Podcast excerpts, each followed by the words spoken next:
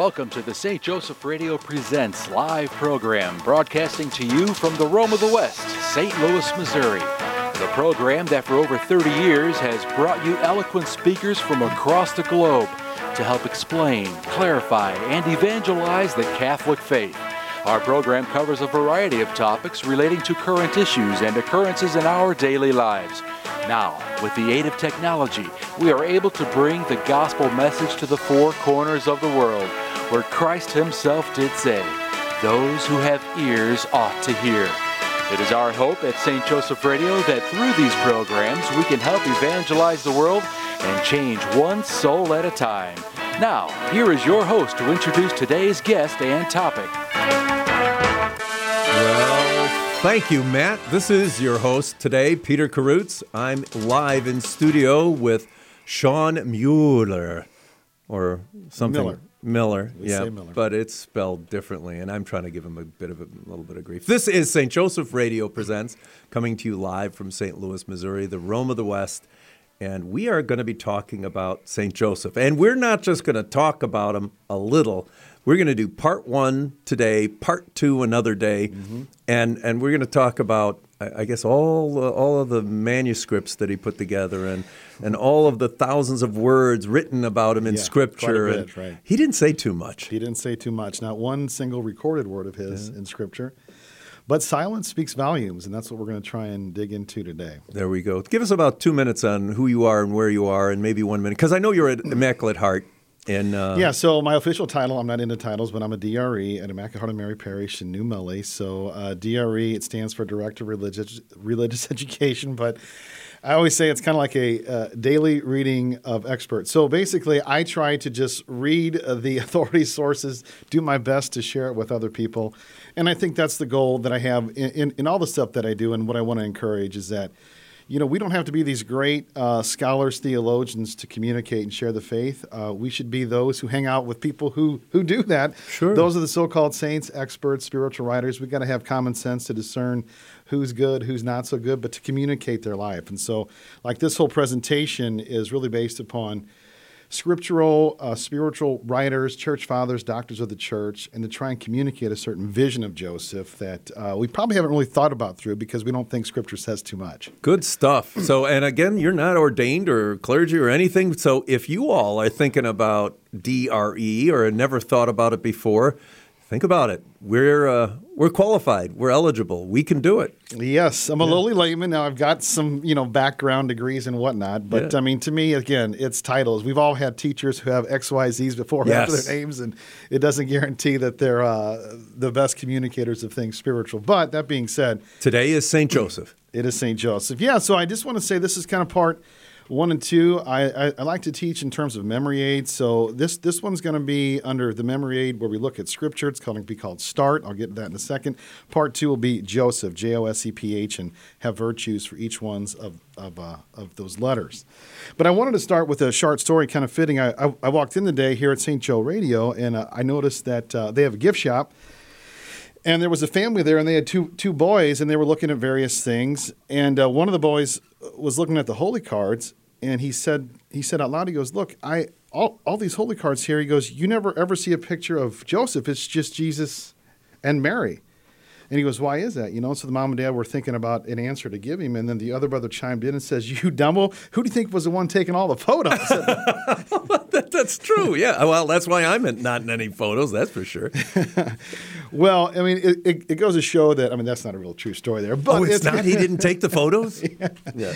Well, uh, so Joseph can be said to be the uh, really the hidden member of the Holy Family. Uh, he's like the one behind the scenes, if you will. I mean, really, it's only in recent times, in the last 150 years, that we see this Polaroid picture. Speaking of photos, kind of developing, and you see this third member of the Holy Family coming into the fore. So it seems as if in our day, the Lord wants to direct us, hearts, families, parishes, dioceses, and churches to St. Joseph in a major way.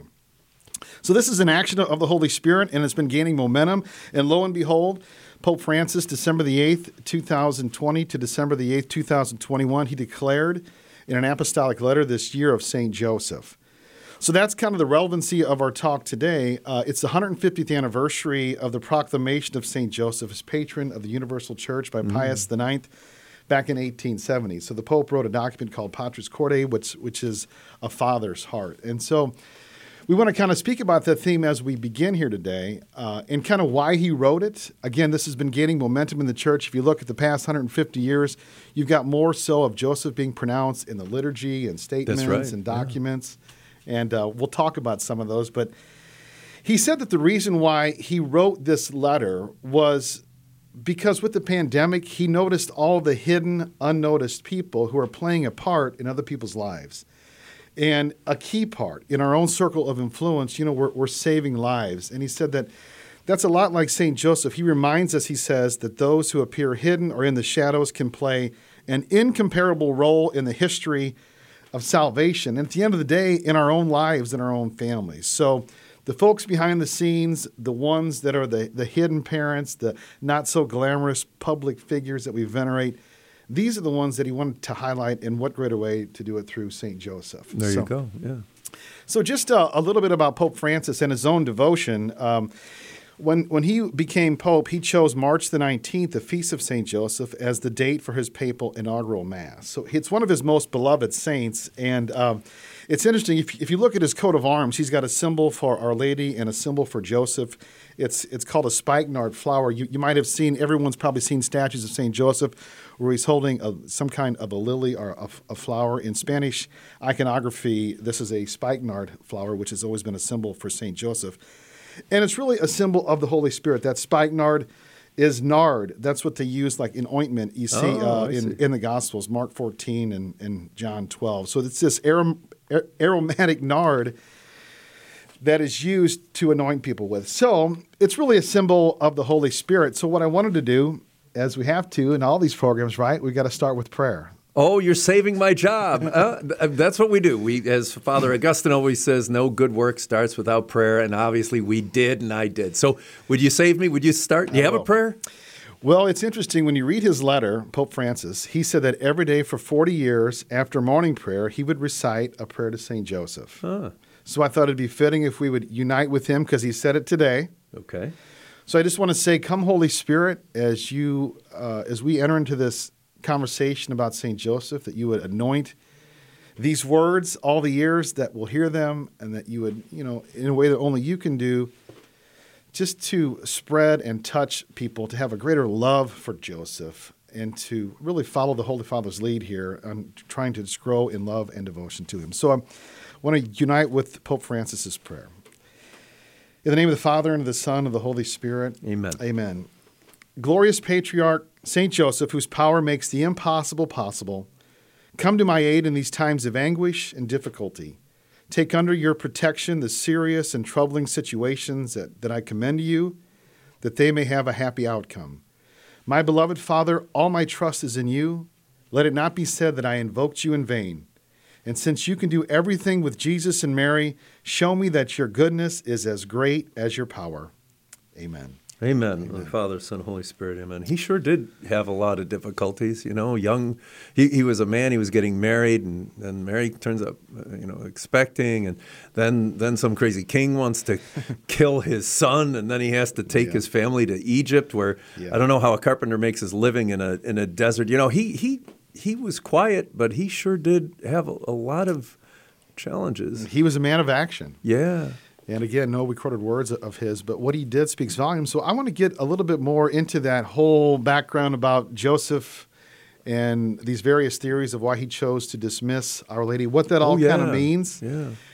But first, I just want to go through like why Pope Francis wrote this letter. He it's a it's a threefold aim. He said the aim of this letter is to increase our love for this great saint, to encourage us to implore his intercession, and to imitate his virtues and his zeal. Now, this is majorly providential for our times because we know, and I've always said, one of the biggest crises of our time, it's not just unbelief, unbelievers, but it's really a crisis of fatherhood. And you think about the family and all the things that really need help that are dysfunctional. You got broken homes, broken fathers, absentee fathers. You've got this lack of kind of godly men. You think about children in, in the womb. You think about work and labor, society, obedience, lack of respect for authority.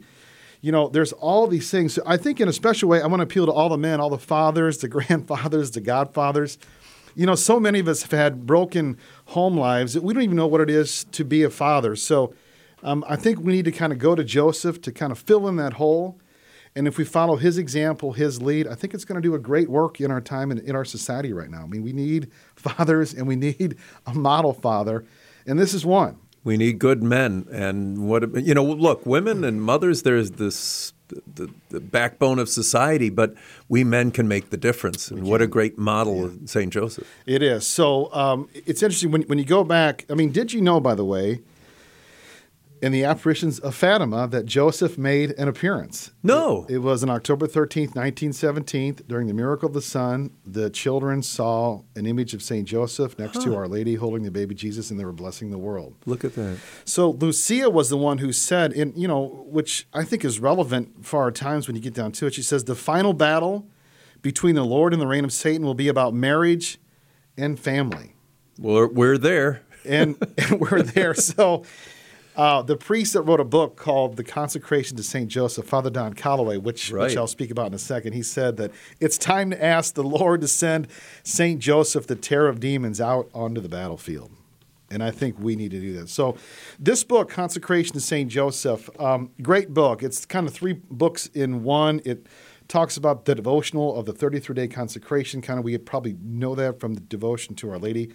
It also has a book of just of teachings of St. Joseph as well as a prayer book. So I say this now because there's going to be a lot of people throughout the Universal Church who will, beginning on February 15th, will do a 33 day consecration that will end on March 19th, the Feast of St. Joseph. Mm-hmm.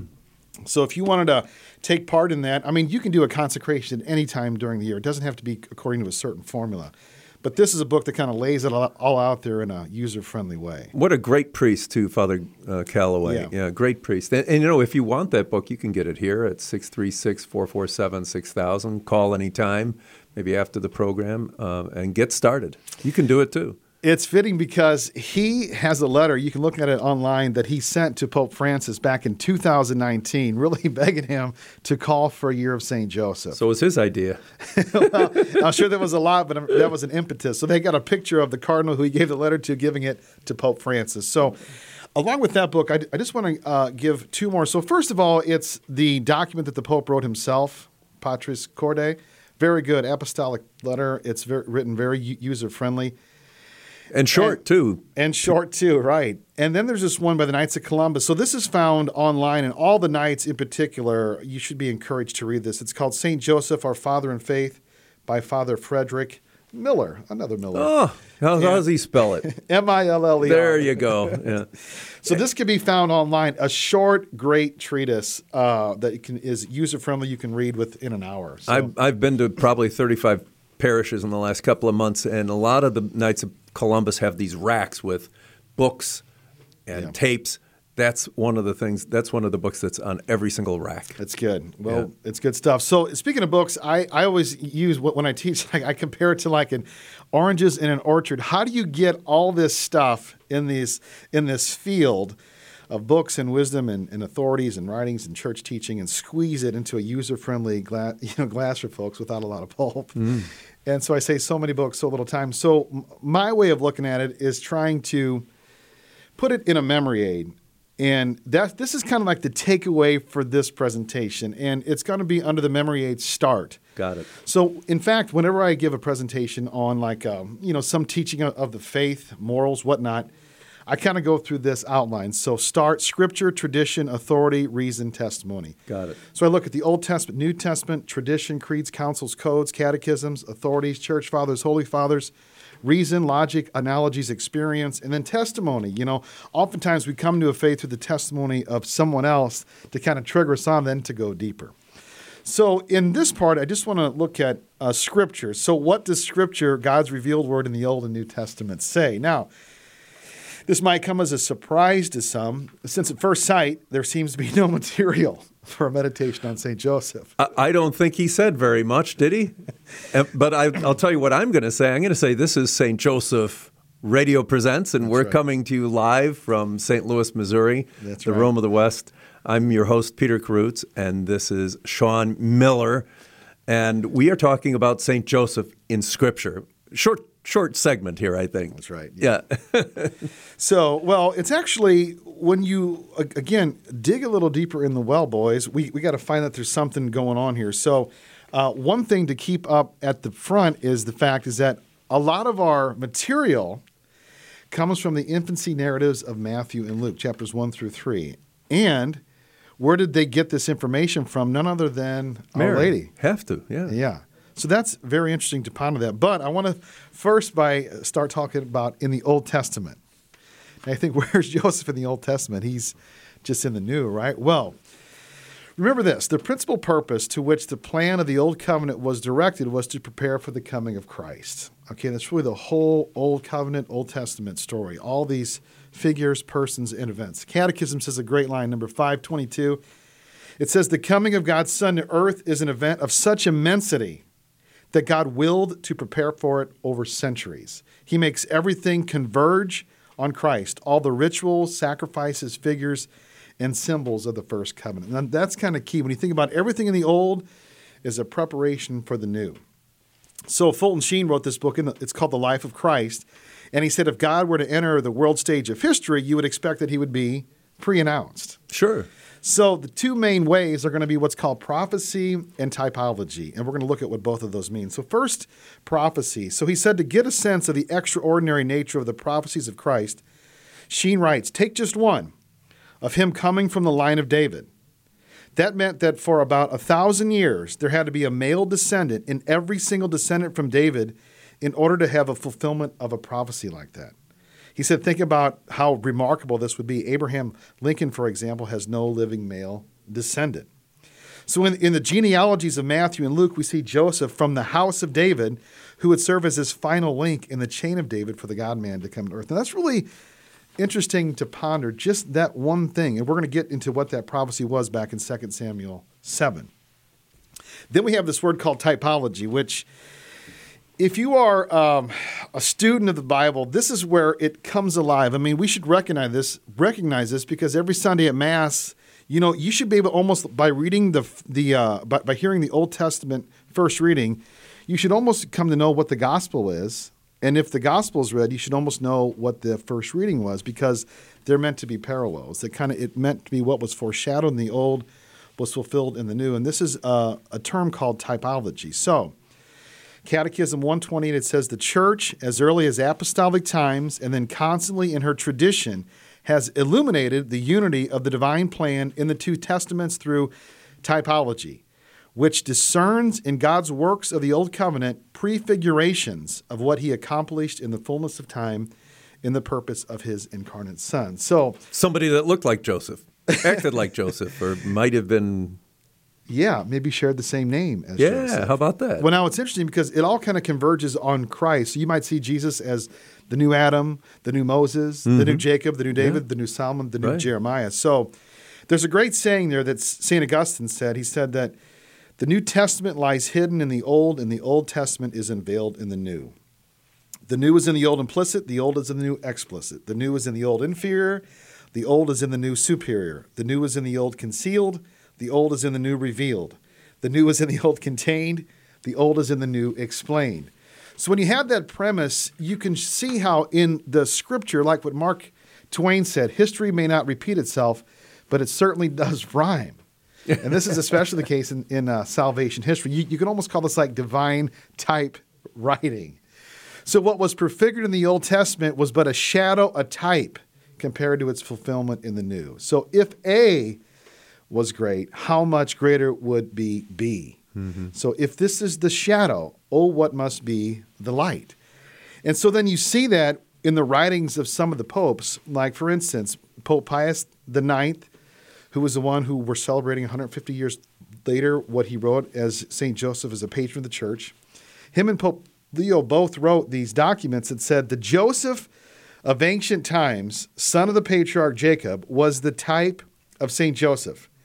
And the former, by his glory, prefigured the greatness of the future guardian of the Holy Family. So, a number of parallels can be made with Joseph of the Old Testament and Jesus, of course. I mean, you think about them being sold for the silver, betrayed by his brethren. so forth. There's a lot of things that we could say, uh, but in this case, we really see this double type. In fact, one author wrote, he goes, There could be no manner of doubt that God designed to give an exact and elaborate figure or type of our St. Joseph in the person of the ancient patriarch Joseph. If we're going to understand the full meaning, dignity, and office of Joseph, we have to understand how he was prefigured in God's plan through Joseph in the Old Testament. And now here's where it gets really interesting and where you can see the parallels. Again, this is divine type writing. So in Matthew and Luke, we can look at the parallels, right? Number one, both share the same name. Sure. Joseph. Yep. Which, by the way, it means may God increase, which we'll speak about that Oh, next time good. about how Joseph can help us increase in all kinds of things, virtue and whatnot. So both share the same name.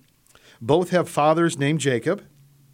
The mother of the ancient Joseph, the beautiful Rachel, was buried near Bethlehem, which is associated with Joseph's family history. God spoke to both of them through dreams. Go figure. Both of them were called just and righteous. Both had vocational calls that formed them as models of chastity. You think of Joseph the patriarch in rebuffing the advances of another spouse, and Saint Joseph in remaining and pledging his life virginally to a virgin in, in, in his marriage to marry the spouse of the Holy Spirit. So that's why we call him Saint Joseph, the most chaste spouse. Yeah, yeah. And then both would protect and provide for their families by bringing them to Egypt, where they would do what? They would protect the wheat, the quote, the bread of life that will save in the one case the world from famine, in the other world, in the other the entire world from sin and spiritual death. So then this is interesting when you think about where Jesus was even born, right? He was born in Bethlehem, which means the house, House of, of bread. bread. That's the city of David. So Joseph's going to protect this, saving food, the bread of life, similar, comparable to Joseph of old, who protected the wheat that would save the world. That was good. I had never put that together. That's good. You know, an interesting thing is so if you know the story of Joseph, when people think of Joseph of the Old Testament in in modern day terms, they think of like what Joseph and the Technicolor. Yeah, it's a good musical. Yeah, great song. Now, think of this though in light of Saint Joseph. So another parallel makes mention of him being clothed in a special garment. The ancient Joseph was clothed in a special garment of various colors as a sign of his father's particular love, by which it signified that our Joseph should be set apart and fitted with various graces for the role he was to play in salvation history. So if you think those whom God chooses for a, particular role, especially this, he's going to prepare. So we see this in Our Lady's Immaculate Conception, right? She was preserved from all stain of sin to give birth to the Savior without sin. So is it not fitting, pun intended, that Joseph would be especially suited, pun intended, as well? As Mary was highly favored and blessed among all women, prepared for her role, so too we can see a parallel of Joseph being favored and blessed among all men for the role that he was to fulfill. You know, sometimes we contemplate how God would create Mary in the most perfect sense to be the mother of Jesus, but equally, He's going to give Jesus Right. a great protector, too, Right. a great man. Yeah. If you're going to have someone watch your child, whether it's a babysitter, Oh. a tutor, Oh. a teacher, think about that. Now, just imagine God preparing for the Son of God to come to earth. Right. What kind of man would he form? So, so that, I think that's fitting to ponder that role. Now, lastly, we think of Joseph of old being appointed as head of, of, of the household of the king Pharaoh. And here, Saint Joseph is appointed head of the household of the King of Kings and the Holy Family. So we see this extension to the church, which is the continuation of the incarnation in time. And in this year of St. Joseph, we recognize the 150th anniversary of the proclamation of Joseph as patron of the universal church. It makes you think about the Lord's parable, Matthew 24. Who then is this faithful and wise servant whom his master has set over his household to give them their food at the proper time? Blessed is that servant whom his master, when he comes, will find so doing. Truly, I say to you, he will set him over all his possessions. So when you think of Joseph being entrusted in that role as head of the Holy Family, head of the universal church, we should have some serious confidence when we go to him as well. So this go to Joseph, that's the term you might see at various uh, statues or paintings. That's Genesis 41, 55. That's what the Pharaoh said. Look, if you want some help, go to Joseph. So it's interesting. If you would go here to the Kenrick Glennon Seminary Chapel in St. Louis, there's an artistic depiction under the death of St. Joseph, and it says, Go to Joseph. So that expression evokes the famine in Egypt when the Egyptians begged Pharaoh for bread. He in turn replied, Go to Joseph, what he says to you, do. Do whatever he tells you. In the same way, we kind of see it here with Joseph. So, popular trust and, and devotion to St. Joseph, the guardian of Jesus, is an echo from this Old Testament exhortation. So, I just want to say, Lord, we just pray right now for St. Joseph to come into the hearts and minds in his intercession through all these people that are hearing these words. Um, we're really trying to communicate his fatherly role. So we just pray, St. Joseph, for your intercession now, again, as we did at the beginning, just to kind of help us to understand who you are and, and how to uh, imitate your virtue and your love for the Lord. Amen. Amen. So, um, part two that we're going to look at next time is going to be under the uh, person and virtues of Joseph, under these. Like, uh, it's interesting, Scott Hahn in his book, Joy to the World, he speaks of Joseph as uh, the silent knight, K N I G H T. Uh huh. Right. Holy knight. Yeah. And he really is this royal knight. And uh, but I want to say, like Joseph, you think of J O S E P H, just, obedient, silent, example, educator, provider, protector, head, husband, humble, holy. Those are going to be some of the virtues that we're going to be speaking about. But I want to start off with the J in this royal knight, not the J under just. So that one word that's depicted of Joseph, just, mm-hmm. it means righteous. And when you look at that, it's really fascinating to ponder, especially in the Psalms and Proverbs, every time it uses the word just. But we're going to say that for next time. So this J, I'm going to focus on the genealogies of Matthew and, and Luke, and particularly the J's of Judah, Jesse, Jacob, Joseph, and Jesus. Well, I hope you've all been taking notes because I certainly have. Uh, we're going to take a quick two minute break, but look at that typology, right? Uh, Jacob, same father's name, spoke to Joseph in, G- in dreams, chastity, running to Egypt for protection. Well, we'll be back in just a moment or two please tell a friend, tell them to join us in, join in with us, and we are going to talk more about St. Joseph right here in the year of St. Joseph on St. Joseph Radio Presents. I guess there's a lot of St. Josephs out there. So call a friend, tell them to join us, and we'll be back in about two minutes.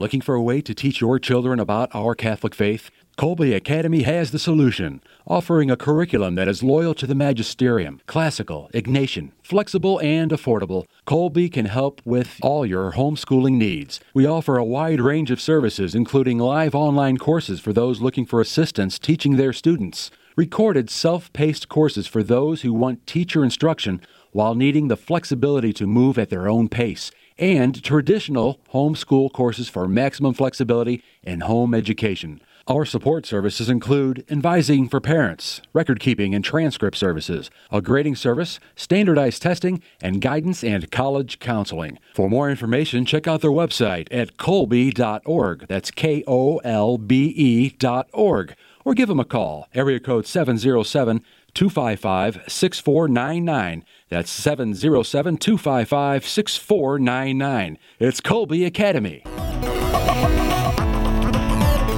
St. Joseph Catholic Radio is proud to announce the launch of SJEN TV, the St. Joseph Evangelization Network. SJEN TV is a premier online Catholic broadcasting network providing quality Catholic programming 24 hours a day, 7 days a week. We have programming such as live studio interviews, St. Joe's Java speaker presentations, current Catholic issues, and the Pro Life series. We're featuring the many talented speakers out of Orange County, California, and this Archdiocese of St. Louis, Missouri, including Professor John Gresham, Father James Mason, Karen Nokemper, Rick Hollerick, Bill Federer, and many more. To review the program list, go to sjen.tv or on Roku, SJEN TV. All this programming is free, and we are welcoming sponsorship of new programs. Find out more at sjen.tv.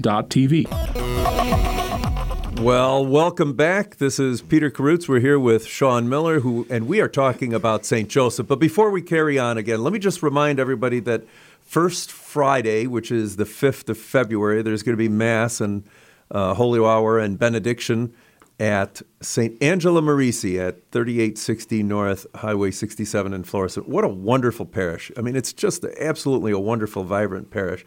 Also, on Saturday, we have an ongoing series of First Saturday speakers.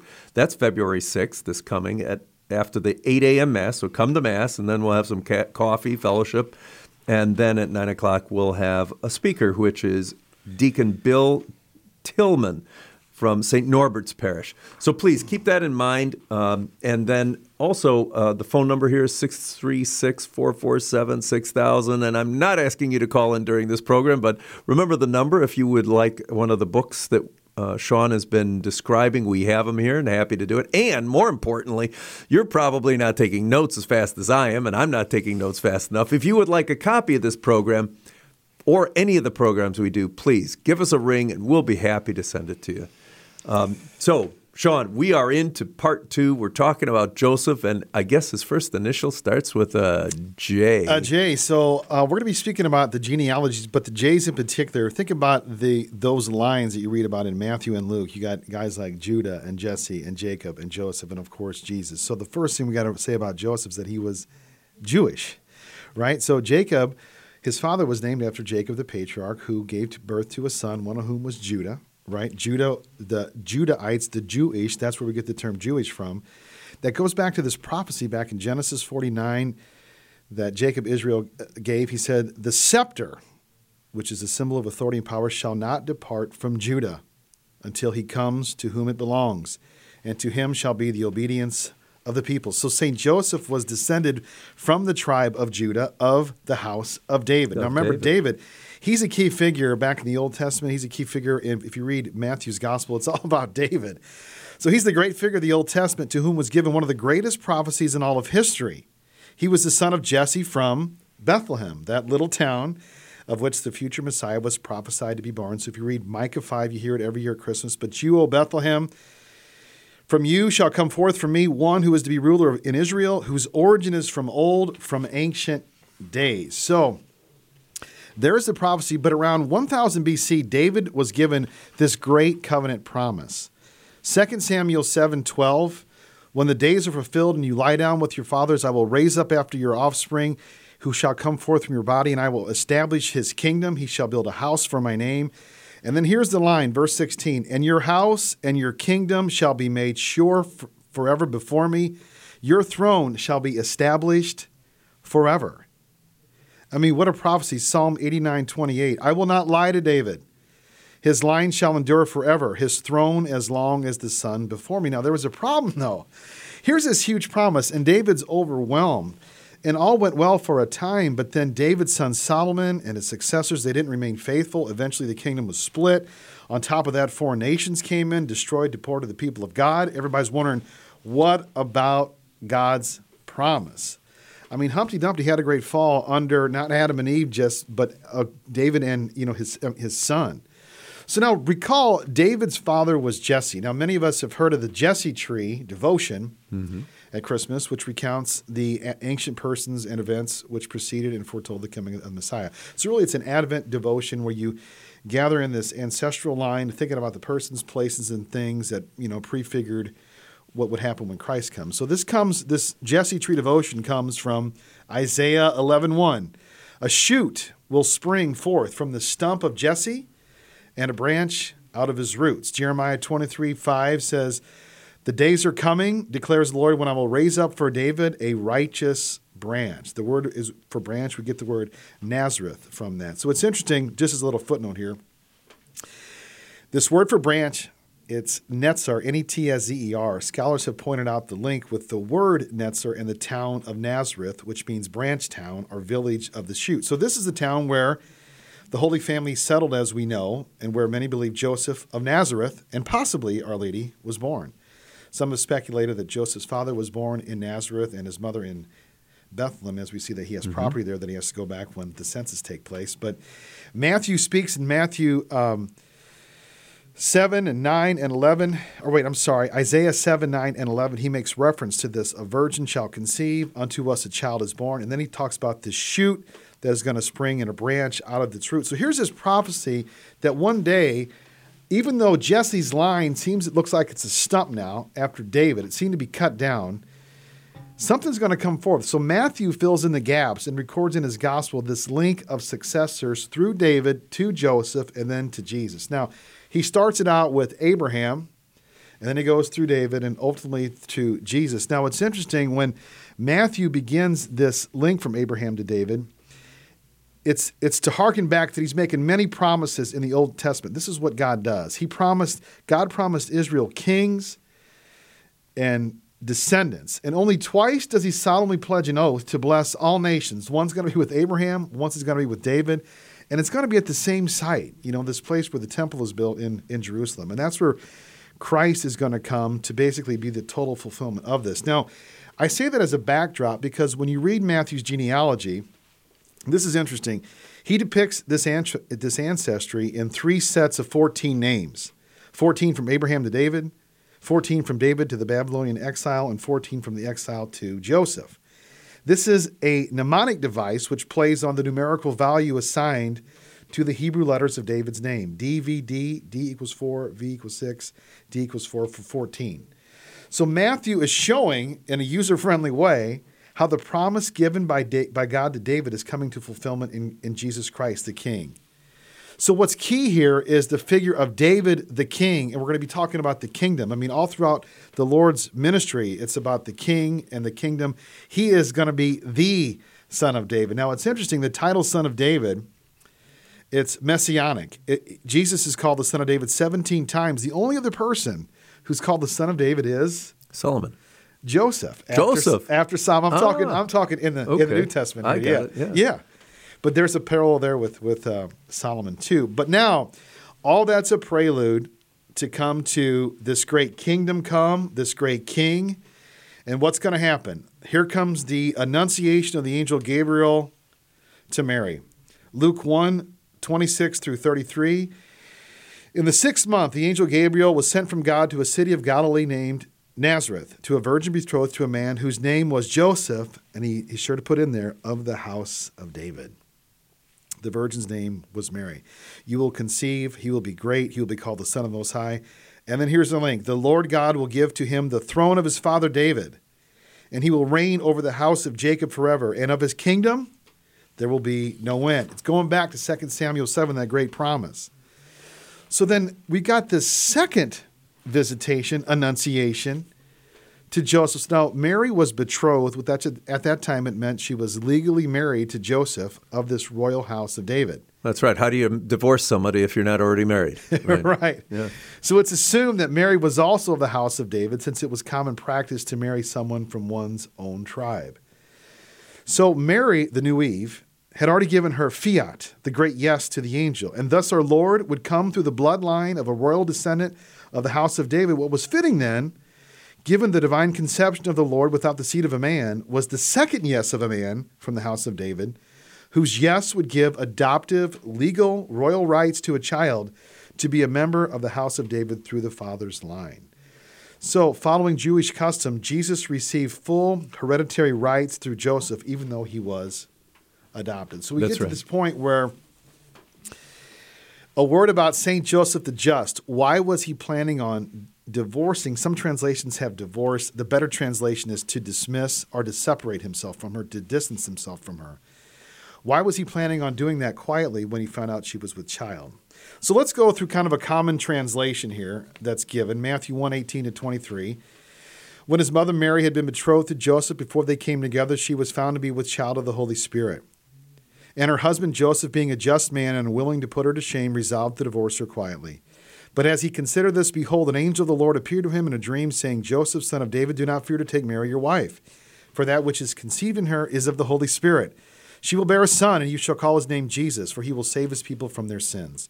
All this took place to fulfill what the Lord had spoken by the prophet Behold, a virgin shall conceive and bear a son, and his name shall be called Emmanuel, which means God is with us. God is with us. So, quick, a, a few quick notes. First, Mary and Joseph are betrothed. That's legally married, stage one, right, according to Jewish custom before they came together. She was found to be with child of the Holy Spirit. It says that. Okay, well, who who found out? Obviously, Joseph found out, right? Then we got these. We we need help with these two Greek words, which can be translated here as exposed to shame or, or divorce. We can't go into all the details, but a valid retranslation is proposed by this Jesuit scholar, Father Ignace de la Potterie. He says, But Joseph, her spouse, who was a just man and who did not wish to unveil her mystery, resolved to secretly separate himself from her. Now, that's kind of what you would call part of the reverence theory. Throughout the history of the church, there's been three theories. There's no unanimous consensus on this. People are kind of free to believe various things, but I want to kind of do my best to muster up a theory that this isn't suspicion, this isn't confusion. This is what we would call reverence. Joseph knows what's going on. He knows the child's of the Holy Spirit, and he, out of holy fear and reverence and justice, decides, like Scott Hahn once said, to kind of genuflect mm-hmm. and then back away. Because there's a big difference when you think of Joseph desiring to divorce his wife versus distancing himself from her out of a sense of justice and reverence. It's difficult to reconcile a man of great virtue desiring to divorce an innocent wife.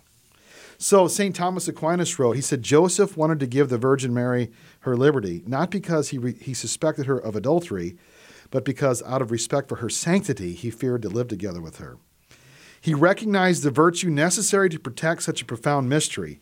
He feared that in his human weakness, he might defile the mystery by remaining close. Now, the great scripture scholar of antiquity is St. Jerome, and he holds to this reverence theory. Now, in reference to St. Jerome, St. Augustine said, What Jerome is ignorant of, no mortal has ever known. That's kind of the uh, uh, reverence he gave him. So, if you know the story of Jerome, he would go on to live in one of the caves of Bethlehem near the birth cave of Jesus for 30 years. So, apart from his being the premier scripture scholar of antiquity, I like to think his proximity to the events of the early life of the Lord kind of gave him an edge of proper uh, yeah, interpretation. No doubt. So, briefly, uh, what Jerome said, I'm going to try and connect some of the dots now here. First, in light of what we said regarding typology, remember, Joseph is described as just. It's a term describing someone deeply versed in scriptures. Joseph, he probably knew the scriptures by heart. I'm sure he knew the Psalms. He knew these great promises. So 2 Samuel David, I'm going to raise an offspring up after you. I will establish the throne of his kingdom forever. I will be his father. He shall be my son. Micah, Bethlehem, the the Savior is going to come from Bethlehem. Isaiah, a virgin shall conceive. And then there shall, shall come forth from this shoot from the stump of Jesse. So he kind of knows all these things going on. He's going to connect some of the dots. He's betrothed to a virgin from Nazareth, visited from the angel Gabriel. There's prophecies there of from Daniel, a conception of the child of the Holy Spirit, the Son of God from eternity. He's seen all these things going on, Bethlehem, links. So, is it a surprise if Joseph might have broken out in a little sweat in light of this incomprehensible, incomprehensible task before him when he says, oh, he's realizing that the dots are converging on him. And he is going to be this one to take on this task. So, this oh could be an oh no, not me. It's kind of like what we all have this fight or flight. Who am I?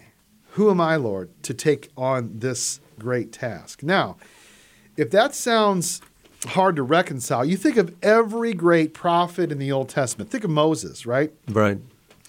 As soon as he gets the call from the Lord, not me. Moses said to God, Who am I? Yeah. You know, what if I'm slow? Oh no, I pray, Lord, send another. So he makes this, they call it the excuses of, of Moses. Then you think of Joshua, right? Anytime a, a, a person got a vision or a word from the Lord, what would happen is there would be an excuse, and then God would say, Do not be afraid, I'm with you. He would strengthen them for the task at hand that He's giving His grace. You think of Joshua. Be strong of good courage. Be not frightened. Don't be dismayed. The Lord God is with you. Gideon. Lord, I'm not worthy. Isaiah. Woe is me. I'm a man of unclean lips. Jeremiah. Lord, I don't know how to speak. I'm only a youth. Be not afraid. I am with you. Ezekiel. Do not be afraid. Daniel. Fear not. We all probably know what happened with the prophet Jonah yeah, yeah. He, you could say no and you could run in the wrong direction, but uh, God has a plan. right. So when he got the word of the Lord, he took off the other way. He truly wanted to distance himself. Yeah. The Lord said, go by land to the east. He got on a boat and went on, on the sea to the west. So go ahead. right. So now here's, here's, here's what's key it's one thing to carry a message from the Lord, and quite another to carry the messenger. So think of an image of Joseph holding the child Jesus in his arms. It is one thing for a prophet to get a word from the Lord, and quite another to parent the word, the Lord, the word of the Lord made flesh. Now, you go to the New Testament, right? Think of some of the reactions of people that had when they knew that Jesus, the God man, was in front of them. I mean, right away with the miraculous catch of fish. What did Peter say? Depart from me, Lord. I'm a sinful man. I'm a sinful man. Matthew 8, the centurion said, Lord, I am not worthy to have you come under my roof, which we say every weekend at Mass. So then one can imagine the prospect of Joseph being confronted with the Godchild living under his roof. Well, this is St. Joseph Radio presents coming to you live from St. Louis, Missouri, the Rome of the West. We're with uh, Shawn M- Miller. I almost mispronounced it as I usually do.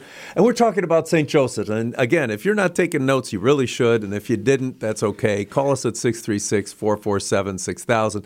And you can get a copy of this program or anything else we do, as well as the books that Shawn has mentioned. So I'm sorry I interrupted you. That's okay. It's It's, the stuff. law, you know. We got to do that stuff. So we're talking about uh, Joseph and his role in the uh, mystery of salvation. Yeah, so we're going to try and bring it home here. So the key text of all these texts I've said is the one that is recorded of the visitation of Mary to Elizabeth. She said, "Who am I that the mother of my Lord should come to me?" Luke 1:43. Now this is where you kind of got to dig deep in scripture. So if you go back a few verses earlier to Luke 1:35, it says, "The Holy Spirit will come upon you, and the power of the Most High will overshadow you." This is to Our Lady from the angel.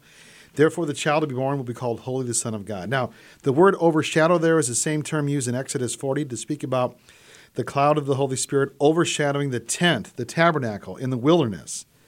All right, that was the presence of God over this great ark, and it's overshadowed. And we know that the word, when it says the word became flesh in Jesus, it literally says he tabernacled among us. So Luke is going to show a connection with Our Lady and this tabernacle and this ark of the so we got to think back to this and how it relates to 2 Samuel 7 and this great promise that was given by God. I'm sorry, from God to David. So, briefly, 2 Samuel 7, you go back a chapter earlier from that. And I want to compare 2 Samuel 6 with Luke 1. And, and this is really fascinating. Just look at these terms. 2 Samuel 6 2, David arose and went to Judah. Luke 139, Mary arose and went to Judah. 2 Samuel 6 9, how can the ark of the Lord come to me? Luke 1:43, who am I that the mother of the Lord should come to me? 2 Samuel 6:11, the ark stayed there for three months. Luke 1:56, Mary stays with Elizabeth for three months. 2 Samuel 6 16, David leapt before the ark. Luke 1:41, when Elizabeth heard Mary's greeting, the infant leapt in her womb. Now, the Greek word Luke uses to describe Elizabeth's loud cry of joy isn't used anywhere else in the New Testament. It's only used five places in the Old, and every time used to describe the exaltation before the Ark of the Covenant. Ah. Now, the Ark was holy. I mean, people might only know the Ark from the Raiders of the Lost Ark, but you know what it contained? It contained Three things. Three things the Ten Commandments, the Ten Words of God, the rod of the high priest, and a portion of the manna, the heavenly bread. You compare that with Jesus. He's not just the Ten Words of God, he's the Word of God. He's not just carrying the rod of the high priest, he is the high priest, he is the bread of life. Now, what I found this link fascinating was in 2 Samuel 6 2, David is going to invite the ark into his home, into his city. There's this great procession that's going to take place. He's like, Who am I living in this palace? And the ark of God is living in this tent. So he's going to bring it up. Now, if you know the story, David arose, he's going to bring up the ark, they're going to sing and rejoice and whatnot. They're bringing this ark in. There's this guy named Uzzah. It said that he put out his hand to the ark of God and took hold of it, for the oxen stumbled that was carrying it. And it says, And God smote him there because he put forth his hand to the ark, and he died there beside the ark of God. Remember, the ark was the holiest object in all the Old Testament. No one could touch it, only the high priest would go in and see it once a year. But look at David's reaction. He says, This is 2 Samuel 6 9. David was afraid of the Lord that day, and he said, How can the ark of the Lord come to me? So David was not willing to take the ark of the Lord into his, His home, house. his city. Now, what's what's what's the link there? Remember, so what did he do? After this, he said, "Okay, let's take the ark, let's set it aside," and he put it in this house of this guy named Obed Edom, the Gittite, for three months. And then when he saw that the house was blessed, He brought the ark in, into his home, and from there there was rejoicing. And when you compare that to Our Lady, that Joseph is probably afraid knowing what this holy vessel is. And he's got this, I mean, we don't really know the timeline about what happened from the betrothal, the angel, the visitation, and how this is going on. But I think Luke is trying to show a parallel here that Joseph is kind of afraid to take the ark of the Lord into his home. So if Joseph already knows that Mary is pregnant by the Holy Spirit, and if this very knowledge is the reason for his planning to separate or distance himself from her out of reverential fear, then the angel's words are understood to respond directly to that reality by telling him not to hesitate about continuing with the marriage. He's to have an important role here. He's going to be Mary's husband, and he's going to be the one to name the child. So you can just imagine how the angel's words would have spoken to him, how Joseph is in awe and wonder. You know, for him, living with Mary and the child would be tantamount to setting up his carpenter shop in the Holy of Holies. Now, this intimate closeness to God would have been inconceivable to a Jew who sought meticulously to fulfill the requirements of the covenant. So, again, this is an attitude of holy fear here. And I think this is what Joseph was dealing with. And this is why he needed to be reassured to be not afraid. Whenever It's you see okay. be not afraid, it's a mission, it's a call, and it's yes, you are unworthy. Who am I? But I will strengthen you, I will be with you. And the most frequent phrase in Scripture Yeah. be not afraid. So, in summary, I would say just as David would overcome his fear and bring the ark of the covenant into a city, so Joseph of the house of David, strengthened by the angel, would overcome his fear and bring Mary the ark, the word made flesh, in her womb into his home. So, Jesus comes at this end of this great, long, eh, if you will, fishing line. Think of the genealogy as a fishing line. And at the end of the line, Mary and Joseph are going to tie the knot around the J, the hook, which is Jesus, this great hook, who's going to be the one who's going to save the world. He's the great fisher of men to kind of draw us out. He's going to be fishing in the boat, the ark of Peter, which is going to be his kingdom on, on earth until he comes again. So when I was thinking about the J, the J's, this is how we began this whole section here. Um, you might think about that, guys, if you're out fishing. Or even when you go to, you probably heard of the legend of the candy cane. It goes back to Christmas. I don't know if you ever heard- Vaguely. Well, it, it looks like an upside down J, I guess, but there's something there, I guess. Well, uh, briefly, I'll, I'll read it. It says, When you look at the candy cane, what do you see? I see stripes that are red, like his blood shed for me. White is for my Savior, who's sinless and pure. J is for Jesus, my Lord, I adore. Turn it around, and the staff you will see Jesus, my shepherd, who was born and died for me. So this this J, this Jesus, I think of the candy cane. We go back to Bethlehem, and so Pope Benedict wrote that from you know think back why they went to Bethlehem to travel there, and where this Jesus would be born. And Joseph is given this great task to do what to name him, mm-hmm. to officially adopt him as his own. So Pope Benedict wrote that we know from various sources that those affected by the census had to present themselves where they owned property. Accordingly, we may assume that Joseph of the house of David had property in Bethlehem, so that he had to go there for tax registration. The Pope goes on to state that the emperor unwittingly con- contributes to the realization of the prophecy of Micah about the Savior being born in Bethlehem. And the Pope makes the point how the history of the salvation of Israel enters the wider world of world history. God, who is the God of Israel and all people, shows himself to be the true guiding force behind all history. So, to bring it home, we got about two minutes left. we got about 30 seconds. Oh my gosh. Okay, I just want to say this then. Who am I? Who am I to take on this responsibility? You think of the Holy Father and and his taking on the role of being the shepherd of the church. He had this room of tears in the Vatican. You think of every father who is afraid of commitment, raising children. We got to say, okay, men, step up. All of us who have a, a mission. Who am I? Do not be afraid. I'm with you. That's why God appeared to Joseph. That's what he can do in strengthening us. We need to kind of invoke his intercession and be the men that God wants us to be. So help us, God. Fearful, afraid that we are. Even if it takes an angel to appear to us, let's do it. Amen. And and we have that constant companion that Joseph did, Mary. We're we're going to be back next week with another great program, and next month with Shawn again. Please tell a friend and join us for part two in about a month. Thank you. You've been listening to St. Joseph Radio Presents from the Rome of the West, St. Louis, Missouri. If you would like to join us in our evangelization efforts, you can order a copy of today's broadcast or any of our past programs by visiting us on our website, stjosephradio.net. That's S A I N T, josephradio.net. Or call us 636 447 6000. It's all at your fingertips to help us evangelize the world, bringing the good news of Christ to everyone you meet and change one soul at a time. Thank you for your prayers and support. Until next time, may God bless you and your family. This has been a presentation of St. Joseph Radio Presents.